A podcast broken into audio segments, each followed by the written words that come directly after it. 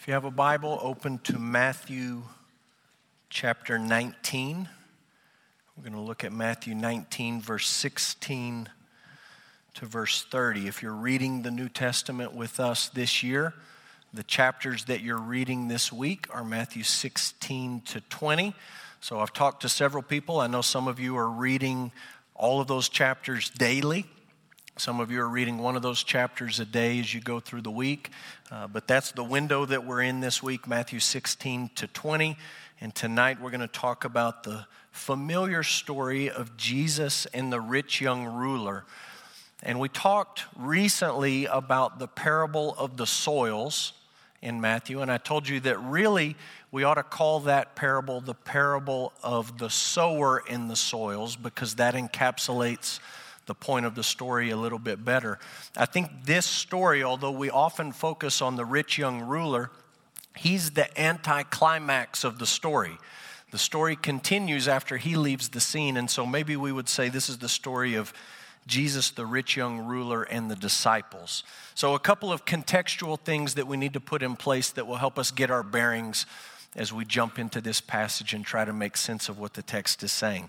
By the time you get to Matthew 19, Jesus has twice recently predicted his death and his resurrection. You find that in Matthew 16, you find it again in Matthew chapter 17, and as you keep reading, you'll find a third prediction from Jesus about his death and his resurrection in Matthew chapter 20. And I just want to put that on the table at the outset because at the end of the night, we're going to come back to the idea of the death and the resurrection of Jesus. And that's why we've sung tonight about victory in Jesus and the old rugged cross and Jesus going up the mountain bearing the cross and bearing our sin and the love that he has for us is because all of those thoughts permeate this part of the Gospel of Matthew. Jesus keeps telling his disciples, I'm going to be betrayed, I'm going to be crucified, I'm going to be buried, and I'm going to rise from the dead. That's baked into the cake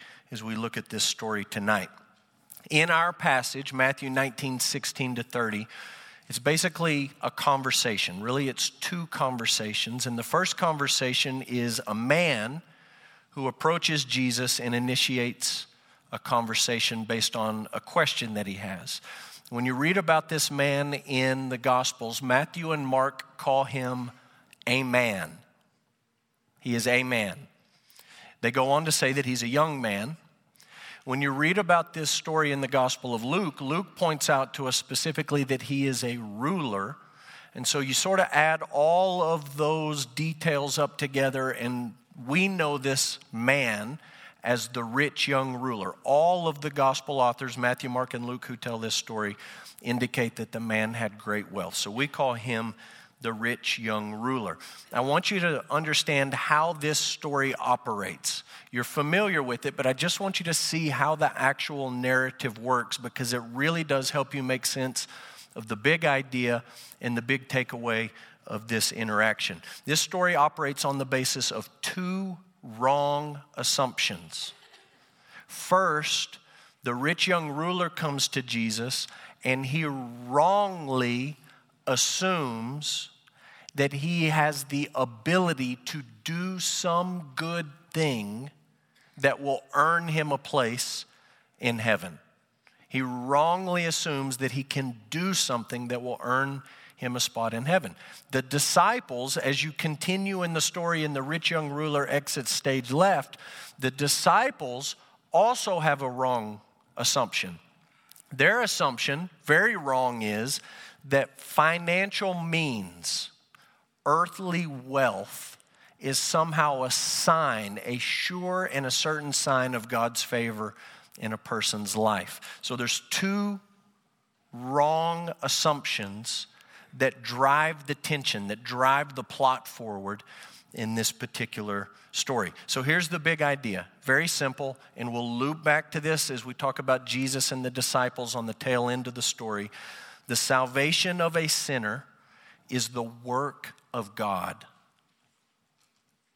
The salvation of any and every sinner is God's work. He is the one who saves. We don't save ourselves, but God is the one who saves sinners. So just see the big picture before we, we read this story. There's two conversations.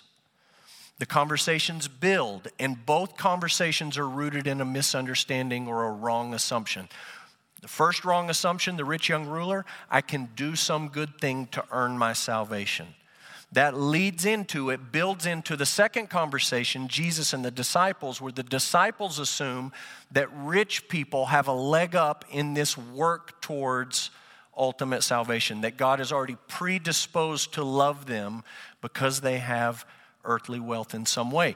And understand, both of these conversations center around the question of salvation. So if your Bible's open, before we even read the text, if you look at verse 16, the rich young ruler comes and he says, What good deed must I do to have eternal life? He's asking a question about salvation. And there's another question that drives this story forward. If you look to the next paragraph, and you see what the disciples say in verse 25. They are greatly astonished and they say, Who then can be saved? So you have two conversations that center around this question of salvation. The first question, What good thing do I need to do in order to be saved? And then the second question is, If that rich guy can't be saved, or he can't be saved easily, who in the world can be saved? So we're talking about salvation in this story. Just to give you a complete spoiler alert, the heartbeat of this passage is verse 26. Jesus says, With man, this is impossible, but with God, all things are possible. So that's the overview. Let's read it, let's pray, and let's jump in. Matthew chapter 19, verse 16 says, And behold, a man came up to him, saying, Teacher, what good deed must I do to have eternal life? And he said to him, Why do you ask me about what is good? There is only one who is good. If you would enter life, keep the commandments. He said to him, Which ones? Jesus said, Shall not murder, shall not commit adultery shall not steal, you shall not bear false witness, honor your father and mother, and you shall love your neighbor as yourself. And the young man said to him, All these I have kept. What do I still lack? Jesus said to him, If you would be perfect, go, sell what you possess, give to the poor, you will have treasure in heaven, and come Follow me.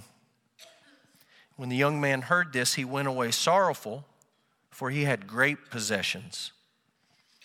And Jesus said to his disciples, Truly I say to you, only with difficulty will a rich person enter the kingdom of heaven. Again, I tell you, it's easier for a camel to go through the eye of a needle than for a rich person to enter the kingdom of God. When the disciples heard this, they were greatly astonished saying, Who then can be saved? But Jesus looked at them and said, With man, this is impossible. But with God, all things are possible. Then Peter said in reply, See, we have left everything and followed you. What then will we have? Jesus said to them, Truly I say to you, in the new world, when the Son of Man will sit on his glorious throne, you who have followed me will also sit on 12 thrones, judging the 12 tribes of Israel. And everyone who has left houses or brothers or sisters or father or mother or children or lands for my name's sake will receive a hundredfold and will inherit eternal life. But many who are first will be last, and the last first. That's the word of God. Let's pray together. Father, tonight, uh, we gather together as your people. We have read your word. We believe that this is your word. We believe that it's true. We believe that Jesus spoke with authority. We believe that Matthew recorded what uh, the Spirit inspired him to write. And so our prayer is simply that you would take this story and that you would press it home to our hearts and that we would see very important, basic gospel truths as we think about this question of salvation. So we ask for your help tonight. And we ask in Jesus' name, amen. So the year is 2022. Everywhere you go, there's cell phones. Everywhere you go, people have Bluetooth earpieces in. And increasingly, everywhere you go, people are just walking around on FaceTime or Skype or whatever, talking to people who are not there with them.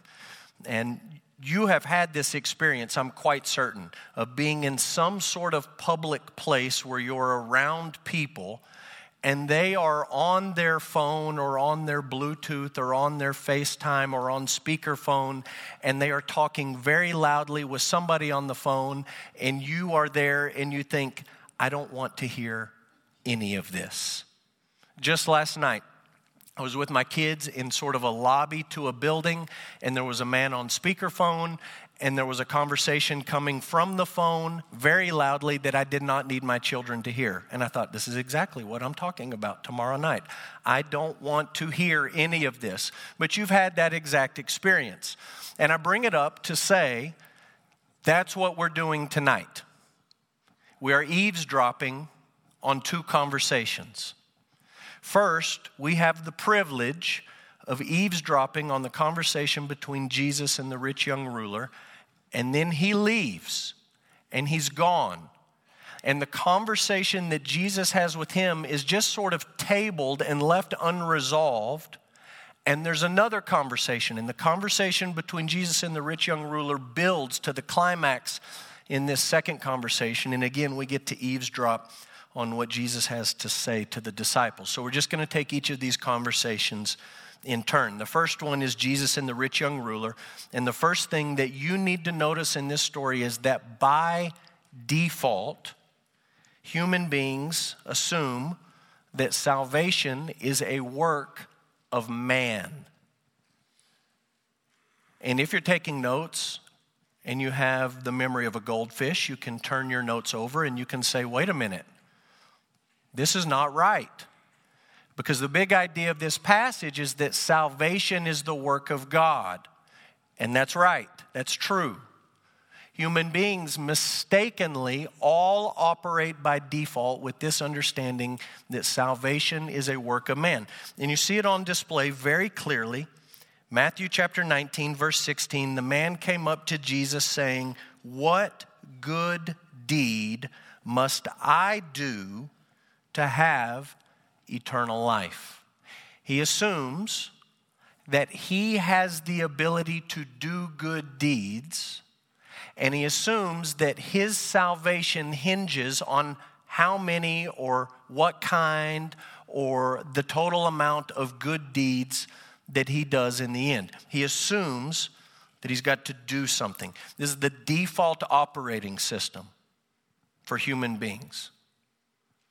This is the bottom level baseline teaching of every man made religion on the planet other than biblical Christianity is that you must do something in order to receive salvation. We are born with the heart of a Pharisee, all of us.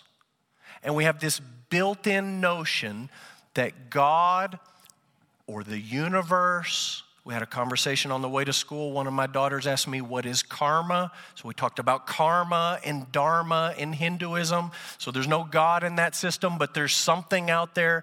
There's this built in understanding or built in assumption in our hearts. Apart from God's grace, we show up and we assume, like Pharisees, that we need to do some good thing.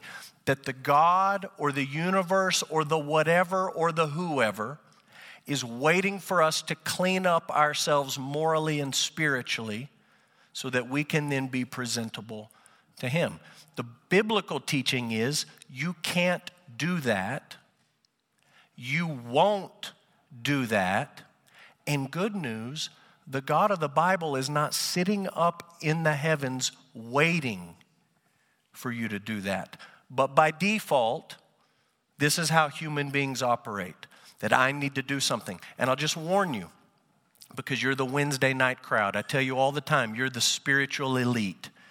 You're the best of the best. I'm preaching to the choir on Wednesday nights. But listen, even as followers of the Lord Jesus Christ, that tendency in our heart pops up all the time to think that I've got to perform for God to love me. If I don't do these things or I don't do them well enough, God's going to love me less.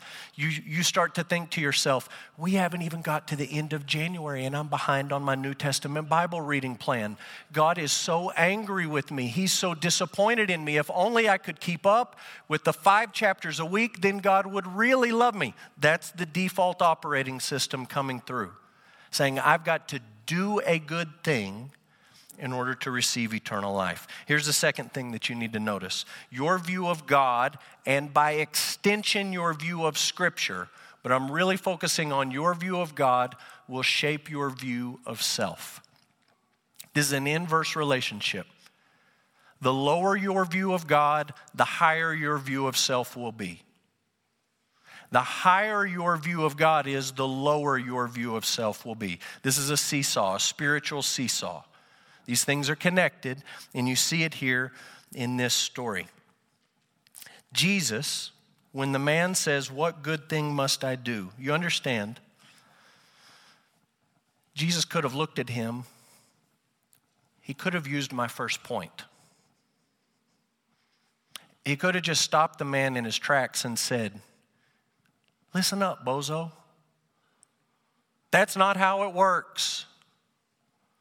I know you think that and you feel that, and I know that because you're a sinner, your heart leans that way, but that's not how it works. Jesus could have been very blunt and very direct with him. When you read the Gospels, pay attention to this as you read through the New Testament. Jesus is usually not very direct. There's times when he's very direct. With the Pharisees, he's often very direct. With some of his enemies, at times, he's very direct. There's other times where he's not very blunt and he's not very direct. And rather than just drop a truth bomb on somebody, he tries to engage them on a heart level and he tries to force them to think. And that's what Jesus does with this rich young man. Verse 17 Jesus knows that he's off on this assumption about goodness and good deeds and things that he can do. So Jesus says, Why do you ask me about what is good? I want you to think about your definition of good. Jesus says there's only one who is good. And you know, as you read that, that's the ultimate Sunday school answer, right? That he's talking about God, right? Right. Yes, he's saying your view of, of goodness is skewed, and he's pointing him back to who God is, and then he points him to God's word, and he says, Keep the commandments. So Jesus is not just dropping a big confrontational argument on this guy, but he's putting the answers out there. And if this guy really wants to think about it, he'll chew on these things. And Jesus is saying, well, you need to think about how you define good. You need to remember that God is the standard of goodness. You need to remember that God has spoken to his people in his word, what we call the Old Testament, in the law, and that God's word is the revelation of goodness and is the full revelation of God's character. So, in my Sunday school class, we're working through the Gospel Project. I know some of our classes use that, other classes use different material. But this last week in the Gospel Project, we talked about the Ten Commandments. And one of the things that we talked about in my Sunday school class is the Ten Commandments certainly tell God's people what to do and what not to do. Right? Do this, don't do this. Do this, don't do this. 10 points. But one of the things that the Ten Commandments also do is they reveal the character of God. And this is true of any law that is made. And we talked about examples in my Sunday school class. We talked about laws in the United States about speed limits. In Odessa, they're more like recommendations, but they're laws. That tells you something about our society that we don't want people driving like crazy folks because we don't think it's safe and we think safety is important, so we make a law about that. We also have laws about abortion. And that tells you something about our society and what we value or don't value. Listen, it's true of any law, it reveals the character of the lawmaker, the lawgiver. And that is certainly true of the Ten Commandments. So I'm going to put one through 10 up here. I'm not listing what the commandments are, but I'm telling you what each of these commandments teach us about God. Commandment number one you will have no other gods before me. That reminds you that God is holy. Commandment number two, you will not make or worship idols. That reminds you that God is not physical like us, He's a spirit. Commandment number three, use God's name with respect. That reminds you that He is worthy of your respect. Commandment number four, keep the Sabbath. That reminds us that God is a God who works and then rested. He did that in creation, and He says that we ought to do the same thing. Commandment number five honor your father and your mother. It teaches us that God is our heavenly Father. Commandment number six do not murder. It reminds us that God is the giver of life. Commandment number seven do not commit adultery. It reminds us that God is always faithful to his people. His people are faithless, but God is faithful to his people. Commandment number eight do not steal. It reminds us that God owns everything and he gives everything to whom he wants to give it to. Commandment number nine do not lie reminds us that God is truth. Commandment number 10 do not covet reminds us that we ought to be good stewards of what God gives us, and God is the provider of everything that we have. We ought to be thankful. Each of those commandments not only tells you what to do and not do, it also tells you something about God. So you understand when Jesus looks at this rich young man and he says to him, Why do you call me good? Why do you ask me about what is good? There's only one who's good. Sunday school answer that's God keep the commandments. He's not just telling him what to do, he's reminding him that God is the ultimate standard of goodness. And Jesus is not just coming out and saying this, he's making the rich young ruler think. And what he wants him to think about is you know, my view of God is probably too low. And my view of self is all out of whack. And I need to have a higher view of God and I need to have a lower view of self. So, Jesus, in this passage, he doesn't refer to all of the commandments, but if my count is right, he refers to six, seven, eight, nine, and five in that order. Six, seven, eight, nine, five. And then he quotes the book of Leviticus. Jesus says this, quoting Leviticus 19 Love your neighbor as yourself. I'm not going to ask you for a show of hands how many of you thought Jesus made that up. Jesus didn't invent love your neighbor as yourself. Genesis, Exodus, Leviticus. It's in the third book of the Bible. Love your neighbor as yourself. That reveals, that law reveals something about God's character. And Jesus wants this man to think my view of God will shape my view of self.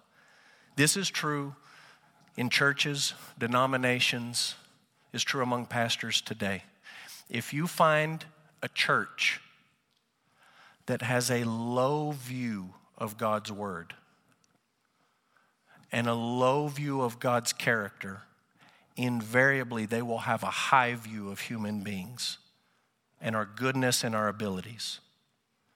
And when you find a church or a pastor or a Sunday school teacher or whatever, a denomination that has a low view of human beings and talks about sin, invariably, it's not just that they're miserable and down on themselves, it's because they have a high view of God and they have a high view of God's word. So, your view of God and Scripture will shape your view of self. The rich young ruler is not listening to any of this, which brings me to the next point. Those who think they can earn their salvation are often focused on the bare minimum. Jesus points him to the commandments. Look what the rich young ruler says in verse 18. Which ones? Jesus says, Keep the commandments. He says, Which ones? There's a parallel conversation. I'll give you homework. Luke chapter 11. In Luke 11, a lawyer stands up to put Jesus to the test. And that lawyer in Luke 11 asks Jesus the exact same question that the rich young ruler asked him. Look what we read in Luke chapter 11 Teacher, what shall I do? What shall I do? What do I need to do to inherit eternal life. And do you know what? I didn't put the intervening verses, but Jesus basically says the same thing to this lawyer that he said to the rich young ruler. Jesus says, Well, you probably ought to keep the law of God, keep the commandments. You should love God first, and you should love your neighbor as yourself. Greatest commandment, second greatest commandment. Why don't you just keep the commandments? And then we read this in Luke 11 29. He, desiring to justify himself, said to Jesus, And who is my neighbor? How far do I have to take this? What's the bare minimum that will get me by? That's the question that the rich young ruler is asking here. Teacher, what good thing do I need to do to inherit eternal life? Well, why don't you start with keeping the commandments? Which ones? All 10? 9 out of 10? 8 out of 10? Can you rank them for me? Can you weight them? He wants to know the very, very bare minimum. When Brooke and I were in college, I remember we would come down to the end of a semester. We would be in some accounting class. We would add up our grades throughout the semester. And we knew the formula for how the professor was going to give the final grade. And it would be the week of finals. And we would do this math. As accountants, we were able to do this math and we would come to finals week and we would have it all figured out and we would say, all we have to get on the final exam is a 22 and we'll pass the class. And then we would do the math and we would say, okay, maybe we want a B. Maybe we don't want a 70. Maybe we want a B. If we want a B in the class, all we have to get on the final is a 46. That's, how hard could it be to get a 46? Now, lucky, luckily for both of us, we competed against each other because we were in most of the same classes. So we really never ended up shooting for the bare minimum and we tried to outdo each other. But it's the bare minimum. Do you see that in society? People living as if they only want to do the bare minimum. I don't know about you, I see it all over the place. I just think it's a human nature thing. What is the bare minimum? I think students do it. I had plenty of professors who did the bare minimum to get their paycheck and get by. So it's not just students. I think employees do it. What is the bare minimum I need to do in this job to not get fired and collect a paycheck? I think employers do it to their employees. What's the bare minimum that I have to pay this person so they don't quit and take a job somewhere else? What's the bare minimum? I don't want to go over and above. I'm looking for the bare minimum. I think church members do this at times, and to be totally transparent, I think pastors do it at times. What's the bare minimum that I have to do to get my? That's essentially the question this guy's asking. It's a preposterous question when you have a high view of God. It's a question that only makes sense when you have a low view of God and a high view of self. And when you get that spiritual seesaw balanced out the way that it belongs, and you have a proper understanding of God who is holy, holy, holy, the very question on your tongue sounds preposterous.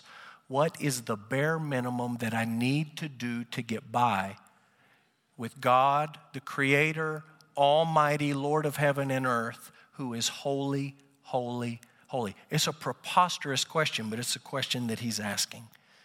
It's the bare minimum. Next, those who think they can earn their salvation, this won't surprise you, they are blind to their own sin. Matthew chapter 19, verse 20. What good thing do I need to do? Keep the commandments. Which ones? 6, 7, 8, 9, 5. Leviticus 19, Matthew chapter 19, verse 20, the young man said to him, All these I have kept. Six, seven, eight, nine, love your neighbor as yourself. I have done all of that. Parents, this is like sending your child to clean their room which you know is a disaster. You've seen it and you've smelled it. And you have felt the anxiety in your heart when you peeked in that room. And you say to your kids, Go clean your room. And your child comes back in about 43 seconds and says, Done. You don't need to go look, do you? You know it's not done. You didn't do it. There's no way. It's, it's, it's a ridiculous thing for you to even say. Just turn around and go back and try again. Come back in another 43 seconds. It's not done. This guy looks at Jesus and he says, All that's done. All that's done. It's mildly annoying when your children say that about picking up their room. It is eternally dangerous when you say this about keeping God's law. And you look the Son of Man in the eyeballs and you say, Yeah, I've done all of that. He's completely blind to his own sin. You know as well as I do that people today are quick to admit that they are not perfect. People will admit that. Hey, I'm no, I'm no saint, I'm not perfect. But the vast majority of us are walking around with a, a spiritual seesaw that's all out of whack, with a high view of self and a low view of God, and we have no concept of the horror of our sin in light of God's holiness. Those who think they can earn their salvation are often blind to their own sin. Last, you cannot separate worship and salvation. Christians in the United States try to do this, by the way. Christians in the United States, we talked about this Sunday with the parable of the soil, they want to connect salvation and a decision. Jesus connects salvation to worship, and you cannot separate those things. Matthew chapter 19, verse 21, Jesus finally just cuts to the chase. This is where he gets direct. Jesus says, Go, sell, give, and follow. Verse 22 When the young man heard this, he went away sorrowful, for he had great possessions. The question Jesus is finally driving at here is what are you going to worship? You cannot worship God and money. And so for this young man, he had to make a decision. And his salvation is tied to whatever it is that he worships. In this case, it's his money.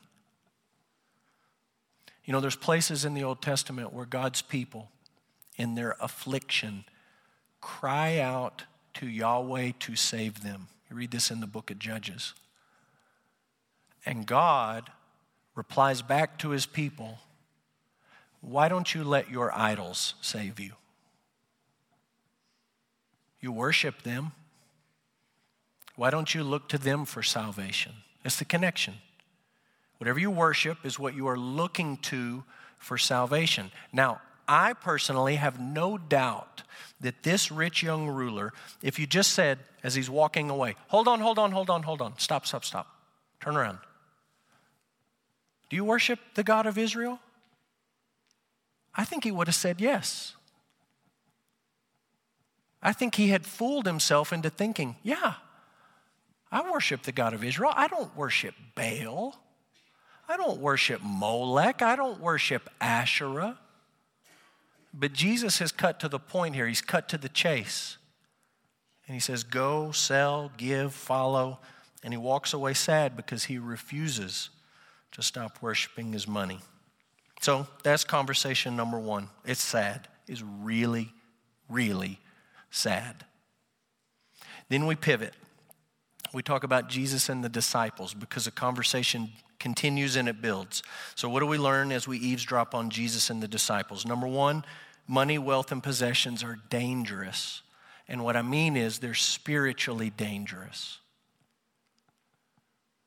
And living where we live, when we live, we can all cut the nonsense in saying, well, thank goodness I'm not wealthy. I mean, my wife's a CPA. She does taxes for people in Odessa. So I, I understand what wealthy looks like in Odessa, but you live in the United States of America in the 21st century, you're in the wealthy category. You may not be where you'd like to be in the wealthy category, but you're in it. Jesus is saying money, wealth, and possessions are spiritually dangerous. Look at verse 23 and verse 24. This is Jesus speaking. He says to the disciples, Truly I say to you, only with difficulty will a rich person enter the kingdom of heaven. Again, I tell you, it's easier for a camel to go through the eye of a needle than for a rich person to enter the kingdom of God. Now, listen, I know there's a lot of speculation. A lot of you have heard preachers or books or whoever talk about Jesus is he's referring to this gate in Jerusalem and the guys would ride their camels and it was a low gate and they had to get down and they had to wiggle through and you kind of had to get on your knees and it's kind of like you had to humble yourself and okay maybe maybe i don't think so but maybe if you want to believe that that's fine. I just think this is classic jesus hyperbole to make a point just Jesus saying something so preposterous. He is grabbing you by the spiritual shirt collars and he's shaking you, and he's saying something like, You got to hate your parents to follow me. And you, what? Have you heard of the fifth commandment? You got to cut your hand off to follow me, gouge your eye out. Jesus, I'm going to sin without one hand and one eye. It's not going to stop anything. The hyperbole here is you know what would be easier? It would be easier for a camel to go through the eye of a needle.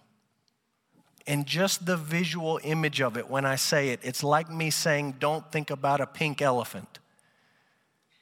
A camel in the eye of a needle. And you start thinking about it. You start holding it up in your mind's eye. Needle? Yeah, I don't think it's going to fit. I don't think it's going to go. Jesus, what do you mean? I think what Jesus is saying is wealth and money and possessions are dangerous to your spiritual life. And I think the Bible talks about this all over the place. I gave you some verses here. We won't turn to them. Proverbs chapter 30, verse 7, 8, 9. It's actually a prayer that God would not make us rich because rich people tend to be self sufficient people, and self sufficient people tend to have a high view of self and a low view of God. And so in Proverbs, there's just a prayer Hey, God, I don't want to be rich. I don't know if you've ever prayed that to God out loud. It might kind of scare you to pray that to God. But it's a prayer in the Bible. Matthew chapter 6, verse 24 You cannot serve God and money. You will love one and hate the other, or you'll hate the one and love the other. You can't worship and serve both. 1 Timothy 6, 9 to 10 The love of money is the root of all kinds of different evil things in people's lives. It's a dangerous thing to your spiritual lives. And so that's the first thing Jesus says. Next, those who would be saved must despair of their own ability to save themselves. And at this point, you just have to understand the headspace of the disciples. This is why I told you the whole story operates on two wrong assumptions. Assumption number one, the rich young ruler, that he can do something to earn his way with God.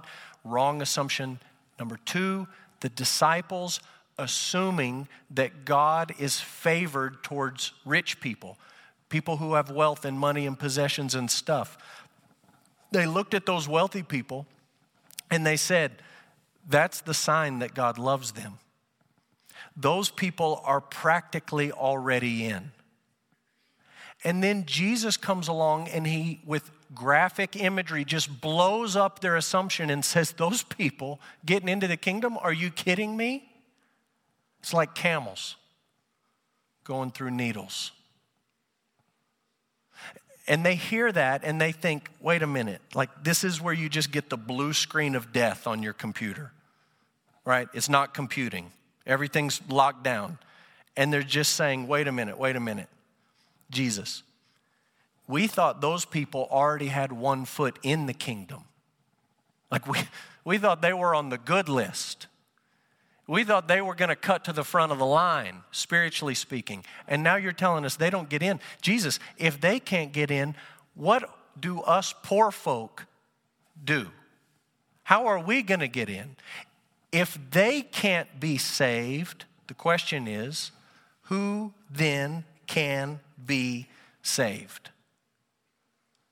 If you want to understand the logic of this, think about the TV show American Ninja Warrior.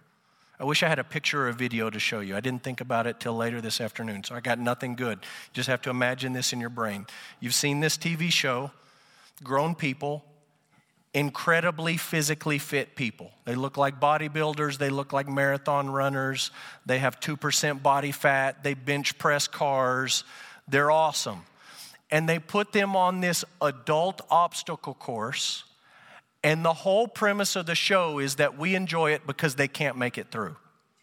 Now, some of them make it, and they'll show you, okay, you know, Johnny from Cleveland made it through. That's not why you're watching to see Johnny from Cleveland. You're looking to see Susie from Hartford fall off and flip backwards and she can't make it. That's what you want to see. And almost everyone who goes through the course falls. And these people are in incredible shape. And if you watch it, you watch it saying, My goodness, if they can't make it, what would happen to me? I'd fall off the first starting platform.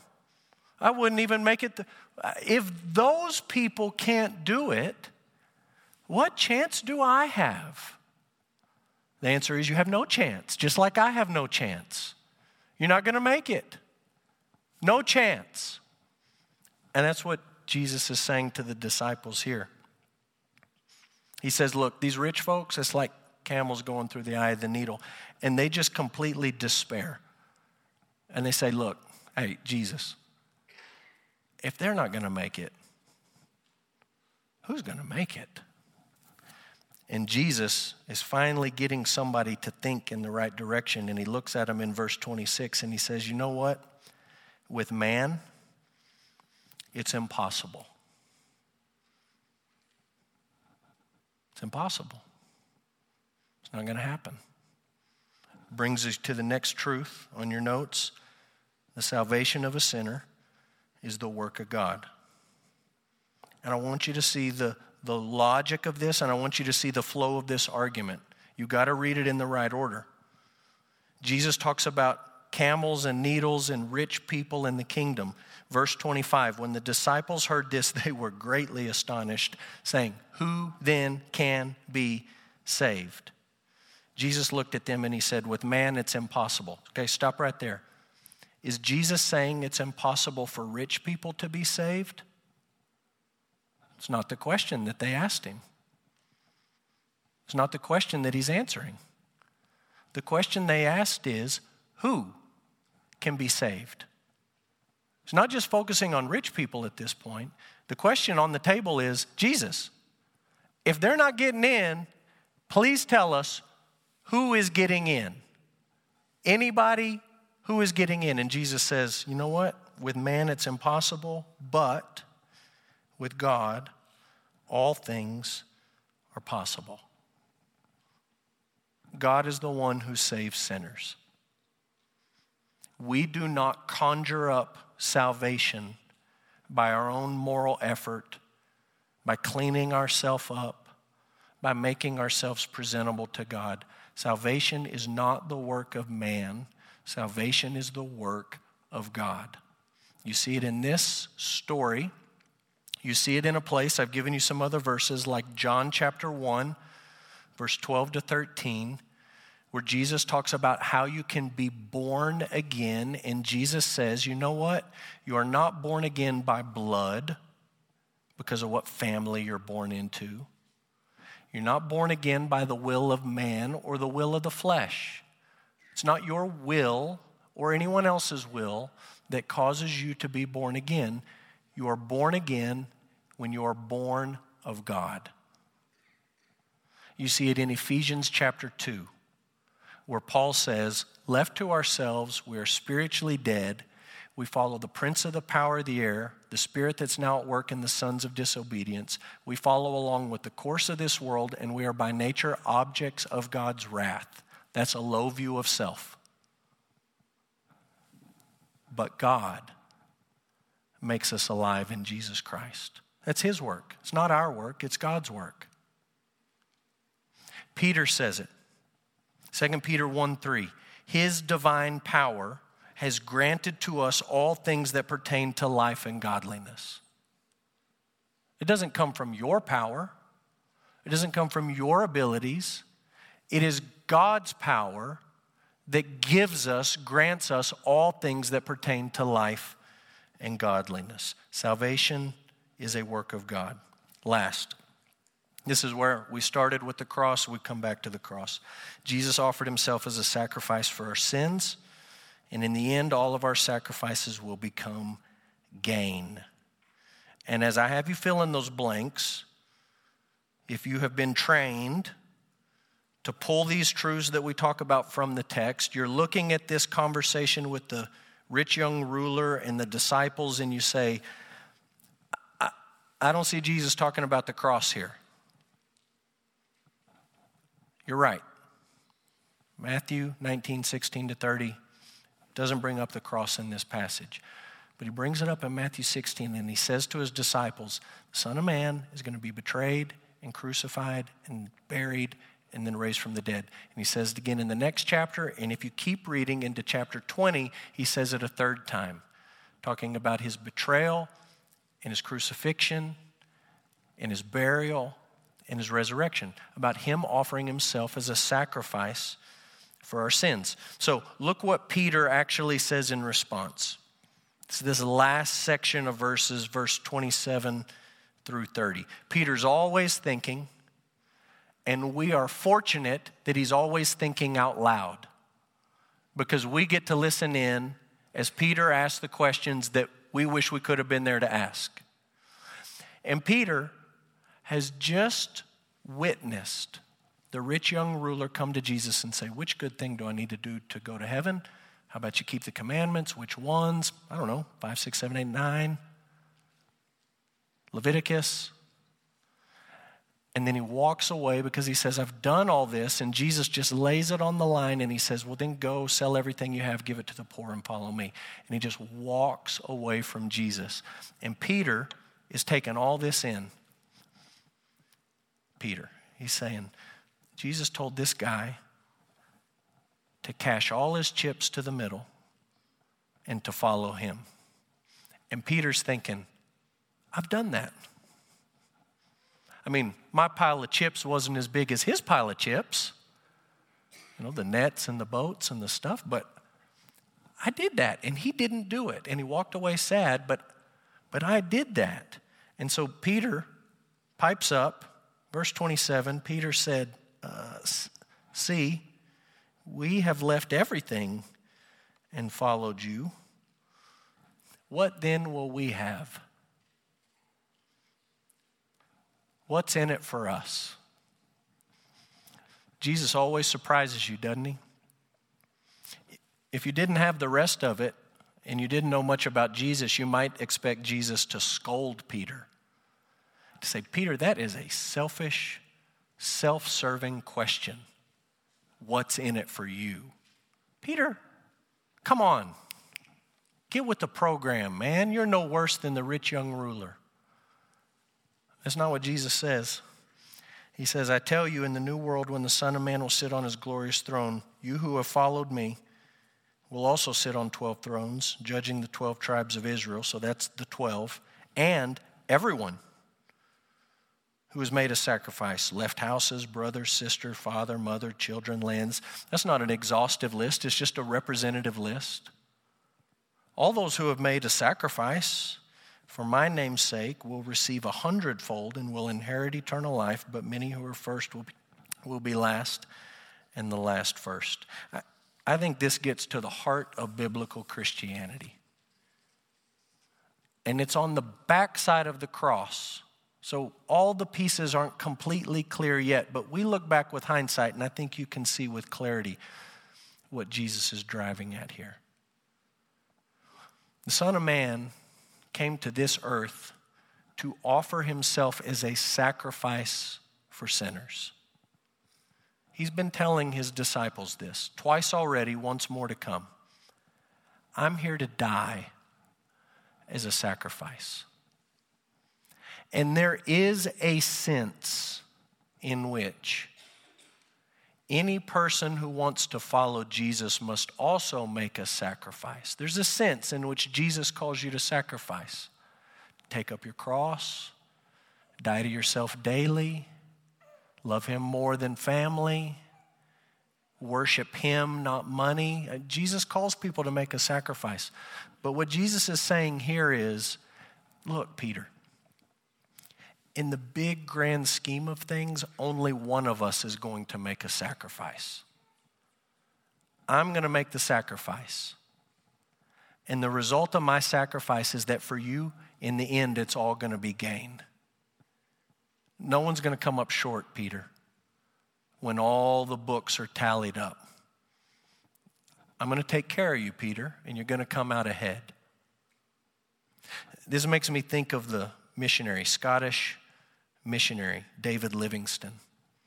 He was a medical doctor, and he left what would have been a lucrative career in medicine to go to Africa and for a time to get lost, and people thought he was dead and gone. They didn't know where he was, and he was there, traveling around, caring for people, sharing the gospel, telling people about the sacrifice that Jesus had made for sinners.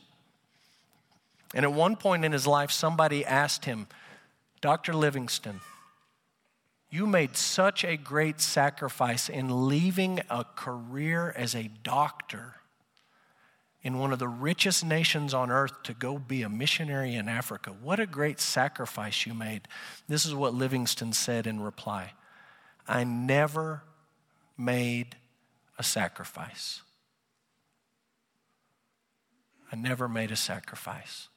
Of this we ought not talk when we remember the great sacrifice which he made, who left his Father's throne on high to give himself for us. That's true for Livingstone and his career as a missionary. That's true for the rich young ruler, although he didn't want to see it. That's true for the disciples who had left their lives to follow Jesus around Palestine. And that's true today in Odessa, Texas in the year 2022. Yes, there's a sense in which Jesus calls you to make a sacrifice. But in the big, grand scheme of things, none of us make a sacrifice. The God of the Bible is not the kind of God who sits around waiting for us to make a sacrifice. That's what we do that's what the pagan gods did. They sat around and they waited for the people to offer the right sacrifice.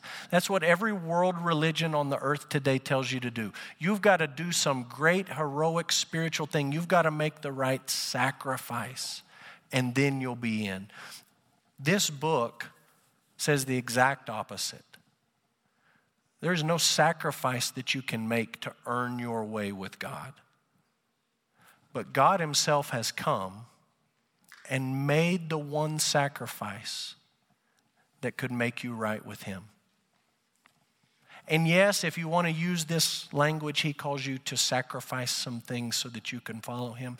But in the end, in the kingdom of God, what you'll realize is that all you sacrificed was a world that's fading away to receive a hundredfold in a kingdom that will never end. It's not because we make a great sacrifice for God, it's because Christ has made a perfect sacrifice for us.